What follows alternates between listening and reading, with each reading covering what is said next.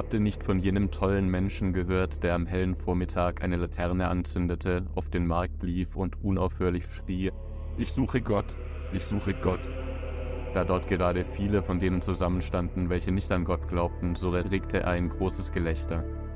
Ist er denn verloren gegangen? sagte der eine. Hat er sich verlaufen wie ein Kind? sagte der andere. Oder hätte er sich versteckt? Fürchtet er sich vor uns? Ist er zum Schiff gegangen, ausgewandert? So schrien und lachten sie durcheinander. Der tolle Mensch sprang mitten unter sie und durchbohrte sie mit seinen Blicken. Wohin ist Gott? rief er. Ich will es euch sagen. Wir haben ihn getötet, ihr und ich. Wir sind seine Mörder. Aber wie haben wir das gemacht? Wie vermochten wir das Meer auszutrinken? Wer gab uns den Schwamm, um den ganzen Horizont wegzuwischen? Was taten wir, als wir diese Erde von ihrer Sonne losketteten? Wohin bewegt sie sich nun? Wohin bewegen wir uns? Fort von allen Sonnen? Stürzen wir nicht fortwährend und rückwärts, seitwärts, vorwärts nach allen Seiten? Gibt es noch ein Oben und ein Unten? Irren wir nicht durch ein unendliches Nichts? Haucht uns nicht der leere Raum an? Ist es nicht kälter geworden? Kommt nicht immerfort die Nacht und mehr Nacht? Müssen nicht Laternen am Vormittag angezündet werden?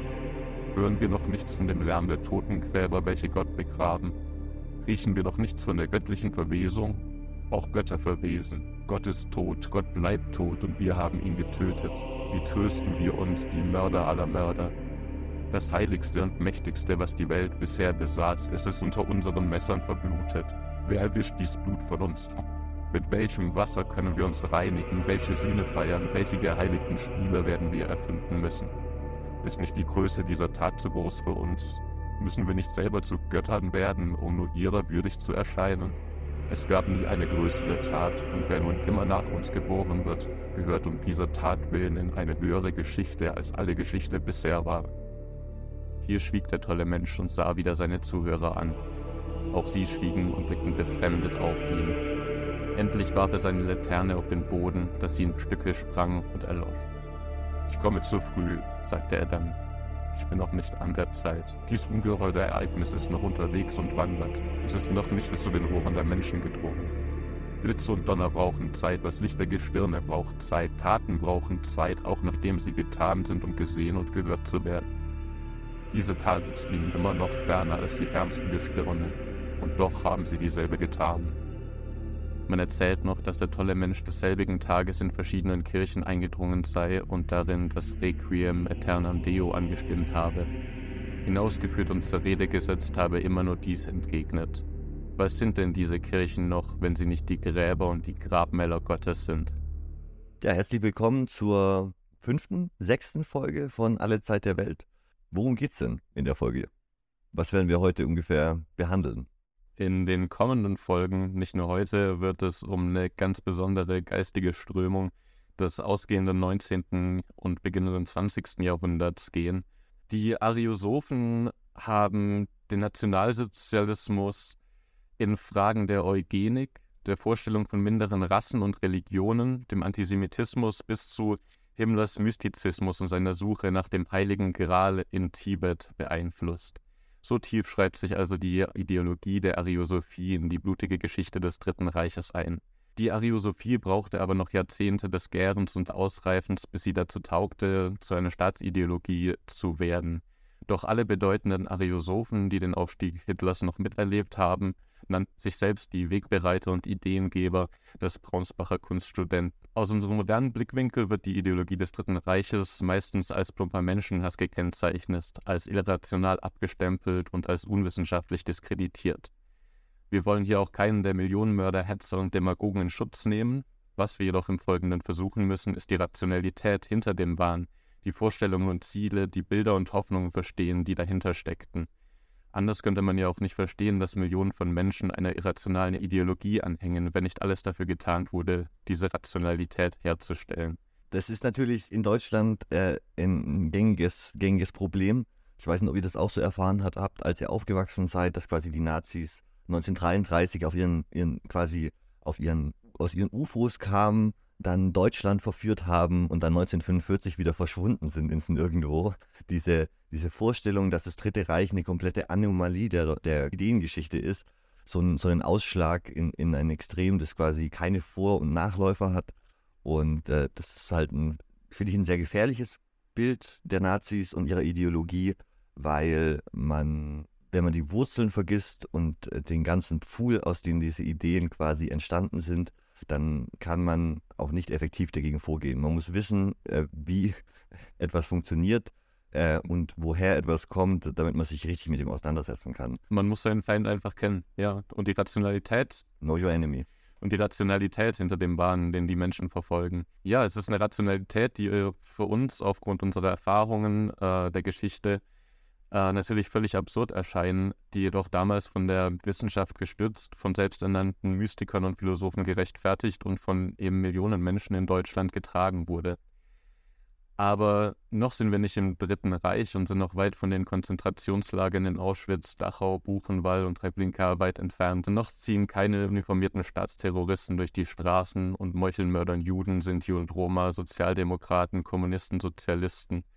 Noch hat das schicksalsschwere Spermium Alois Hitlers den Uterus Clara Hitlers nicht erreicht. Holy shit, ist das ein Satz, den ich nicht. Oh, what the Ein Monstrum unter den Sätzen. Bitte fahr fort. Ja, tut mir leid für das schicksalsschwere Spermium, aber noch wurden keine Zwangssterilisationen vorgenommen, arische Kinder aus besetzten Gebieten entführt und in Heimen der lebensbornen SS-Familien adoptiert. Millionen von Menschen in Konzentrationslagern gemartert, vergast, verhungert, erfroren, erschlagen und gestorben oder im Rahmen von medizinischen Experimenten einfach zu Tode gefoltert. Aber die Ariosophie stellt einen Beginn der Geistesgeschichte dar, der eben genau für die Rechtfertigung von diesen grausamen Taten gedient hat. Deswegen müssen wir ein paar Schritte zurückgehen, um die Geschichte der Ariosophie und ihre Entstehungsgeschichte zu verstehen, um letztendlich zu verstehen, wie denn im 20. Jahrhundert so eine menschenverachtende Ideologie wie der Nationalsozialismus an die Macht kommen konnte. Wir müssen uns da in die Mitte des 19. Jahrhunderts zurückbegeben. Europa ist zu dieser Zeit im Umbruch. Die Ausbreitung der kapitalistischen Produktionsweise beschleunigt in rasantem Tempo die Urbanisierung. Die Städte wachsen zu gigantischen Molochen an, die, in denen sich die Arbeitskraft von Millionen von Arbeitern zusammenballt, die im Elend riesiger Slums von dem kargen Lohn kaum überleben können. Der alte Adel verliert an Rückhalt und die neue, neue Staatenordnung, die nach den napoleonischen Kriegen und den darauffolgenden Wiener Kongress beschlossen wird, verändert die Machtverhältnisse in Europa nachhaltig.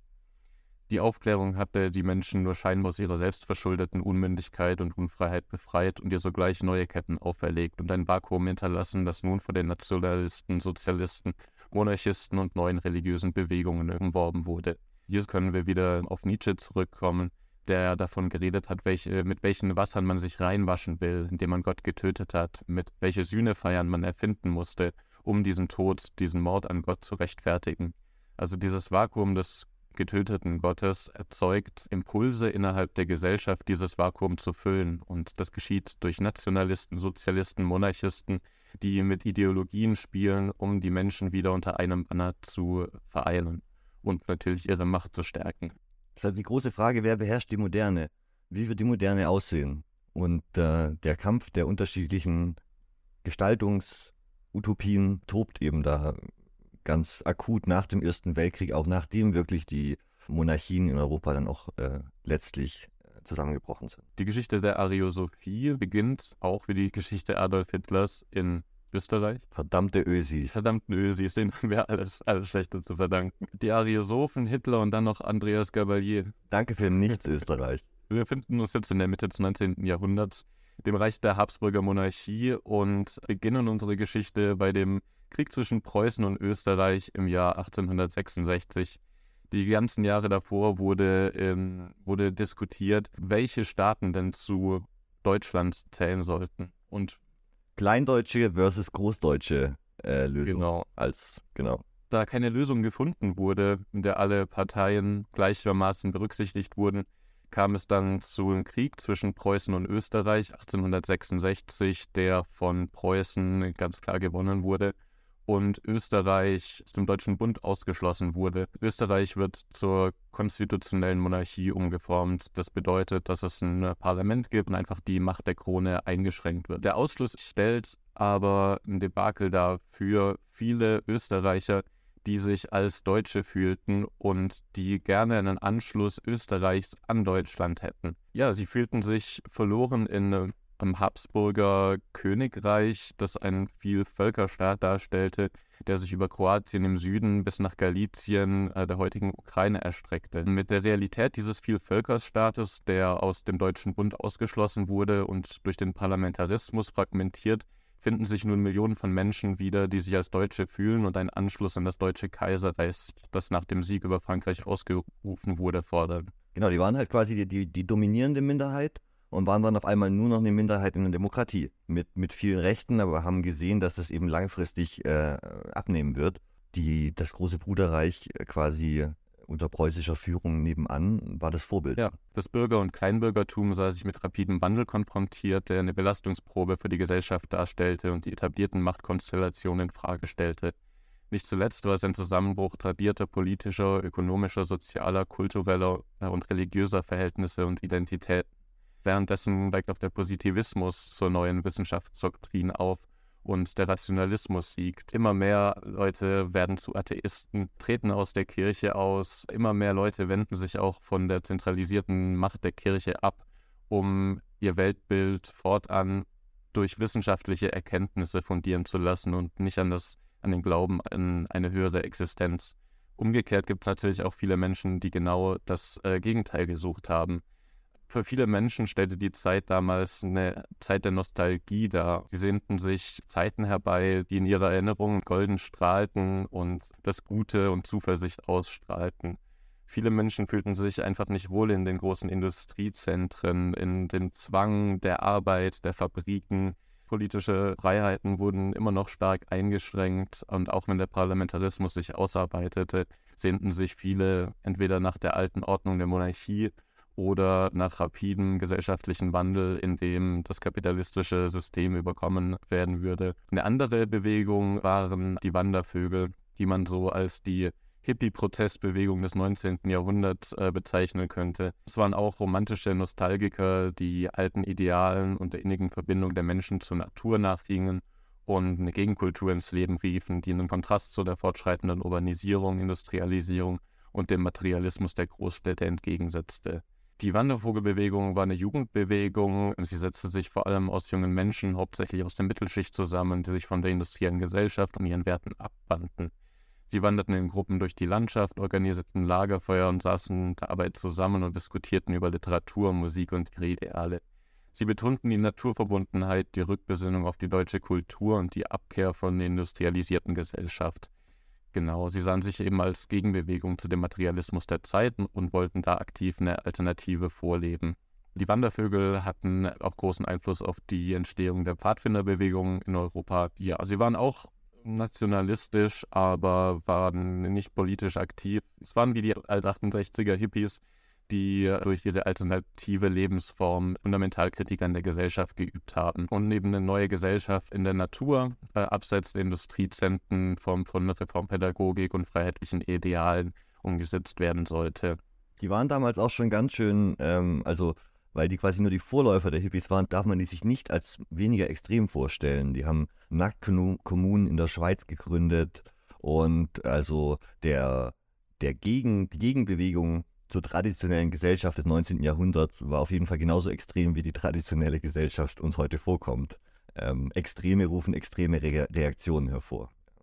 Eine andere Form extremer Reaktion war die sogenannte Alldeutsche Bewegung, die von Georg Ritter von Schönerer gegründet wurde und die genau gegen diese Veränderungen in der Gesellschaft antrat, um eine verlorene Ordnung wiederherzustellen, nämlich einen Anschluss Österreichs an das Preußische Reich.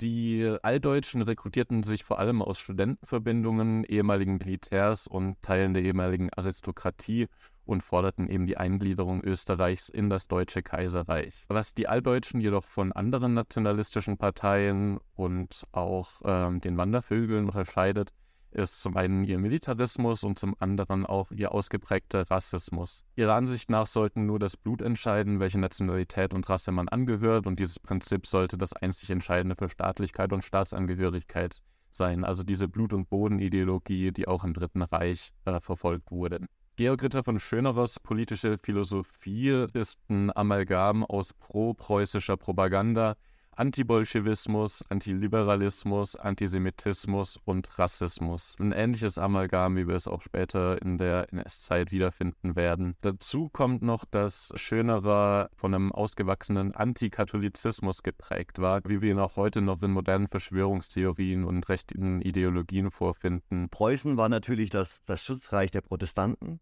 als Kontext und äh, das Habsburger Reich, der große katholische, das große katholische Weltreich. Und äh, das passt natürlich sehr gut zu seinen Fantasien für einen Anschluss an Preußen, wenn er sagt, alle Protestanten, alle deutschen guten Protestanten sollten äh, zum Deutschen Reich gehören. Für ihn war die Kirche das Fundament einer ungerechtfertigten Macht der Habsburger Monarchie und habe eigentlich die germanisch-deutsche Kultur und Religion verdrängt. Die zentralisierte Macht der katholischen Kirche war der alldeutschen Bewegung also ein Dorn im Auge. Wenn ihr euch immer schon gefragt habt, weshalb QAnon und andere Verschwörungstheorien die Jesuiten und den Heiligen Stuhl hassen, dann haben sie sich eben dort Anleihen genommen bei den Verschwörungstheorien der alldeutschen Bewegung. Von Schönerer war übrigens derjenige, der auch den Heil äh, eingeführt hat. Also Heil Schönerer war in der Jugendorganisation von ihm und äh, ein klassischer Gruß. Ähm, er hat auch zu seinen Lebzeiten, haben die damals schon angefangen, Urkunden von Mitgliedern komplett nur in äh, Runenschrift zu schreiben, ähm, rekonstruierter Runenschrift natürlich. Und äh, viele der Aspekte, die wir später vom, vom Nationalsozialismus kennen oder deutschen nationalen Bewegungen, wurde da schon vorgedacht. Und zwar in so einer kompletten Form, dass man den Eindruck hat, danach wurde in weiten Zügen nur also kopiert und ein bisschen aufgebessert, geupdatet, ne? Aber hier haben wir äh, bei Schönerer auf jeden Fall äh, Version 1.0.0 nationalsozialistische Organisation, auch wenn es die natürlich noch nicht ihre, ihre eigentliche Phase erreicht hat. Ja. War ein beeindruckender Mensch, dieser Schönerer, der, der im Jahr 1898 die Los von Rom-Bewegung ins Leben gerufen hat, die die Bevölkerung mit Hilfe von Propaganda zu einem Übertritt zum Protestantismus bewegen so sollte. Äh, hat er auch damit Erfolg und hat bis zu 30.000 Menschen davon überzeugen können, zum Protestantismus überzutreten. Er wurde beeinflusst von Arthur de Gobineau, der im ausgehenden 19. Jahrhundert über die Überlegenheit der arisch-nordischen Rasse geschrieben hat. Ihm ist es zu verdanken, dass wir überhaupt von den Gelben, den Weißen, den Schwarzen und äh, Braunen sprechen. Und den Roten, nicht die Roten vergessen. Oh, die Roten nicht vergessen. genau, er war es also, der die Menschheit in Rassen unterteilte. Der es mit einer Farbenlehre verbunden hat, der Spasti. Ja. er hat seine Rassentheorie auf einer darwinistischen Hierarchie des Intellekts und der Genetik äh, basieren lassen und hat so den biologisch fundierten Rassismus geschafft. Ernst Haeckel, ein weiterer bedeutender Zoologe, hat das weiter popularisiert und proklamierte dann aus Gobineaus Vorstellungen die Überlegenheit, die nationale Überlegenheit der deutsch-arischen Rasse.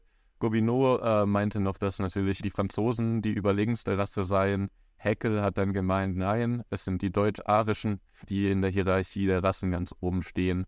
Und ja, die beiden haben dadurch eben die Blut- und Boden-Ideologie, die die Alldeutschen schon verfolgten und die im Dritten Reich dann wieder aufgekommen ist, biologisch untermauert und ähm, ja, so die Bestrebungen eines alldeutschen Staates rassistisch begründet. Jedoch erreichte Schönerer weder seine politischen Ziele, ja, Habsburg wurde, die Habsburger Monarchie wurde nicht Preußen wieder eingegliedert und noch konnte er sich lange auf der politischen Bühne behaupten. Auch die alldeutsche Bewegung und Schönerer können halt als symptomatisch gelten für den Grundtonus dieser Zeit.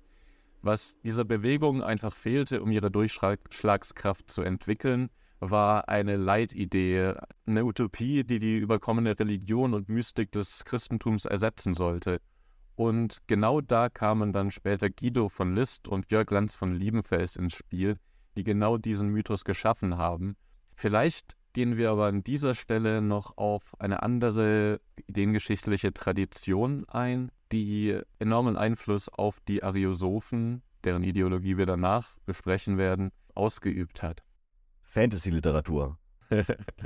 Fantasy-Literatur könnte man es nennen. Jojo, ich weiß, dass du gerade dabei bist, dich äh, in das Thema für eine weitere Podcast-Folge, die in ein paar Wochen erscheinen wird, einzuarbeiten.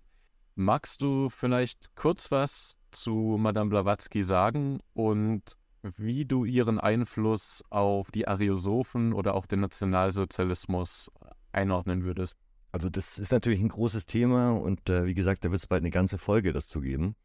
Aber wenn ich das ganz kurz anteasern kann, also Madame Blavatsky, Helena Petrovna von Hahn, kam aus einer deutsch-russischen Adelsfamilie, ist in Ostukraine aufgewachsen und wurde dann später in Europa, New York und Indien als Wahrsagerin, Hellseherin bekannt, die Kontakt zu verschiedenen alten Meistern in Tibet hat oder hatte scheinbar und die äh, verschiedene Bücher später publiziert hat und die Theosophische Gesellschaft gegründet hat und damit so ein bisschen die Wegbereiterin des Moder der modernen esoterischen Glaubensrichtung ist, die äh, damals extrem das Interesse der westlichen Öffentlichkeit an, an, an dem fernöstlichen Wissen gefördert hat und die im Zuge dieser Erleuchtungen und dieses alten Wissens, das sie scheinbar an die, die Welt quasi überliefert hat, aus ihren, aus ihren Visionen auch verschiedene Rassenvorstellungen äh, tradiert hat, die großen Eingang gef gefunden hat in, in, spätere mystische und, und nationalsozialistische äh, Gedankenwelten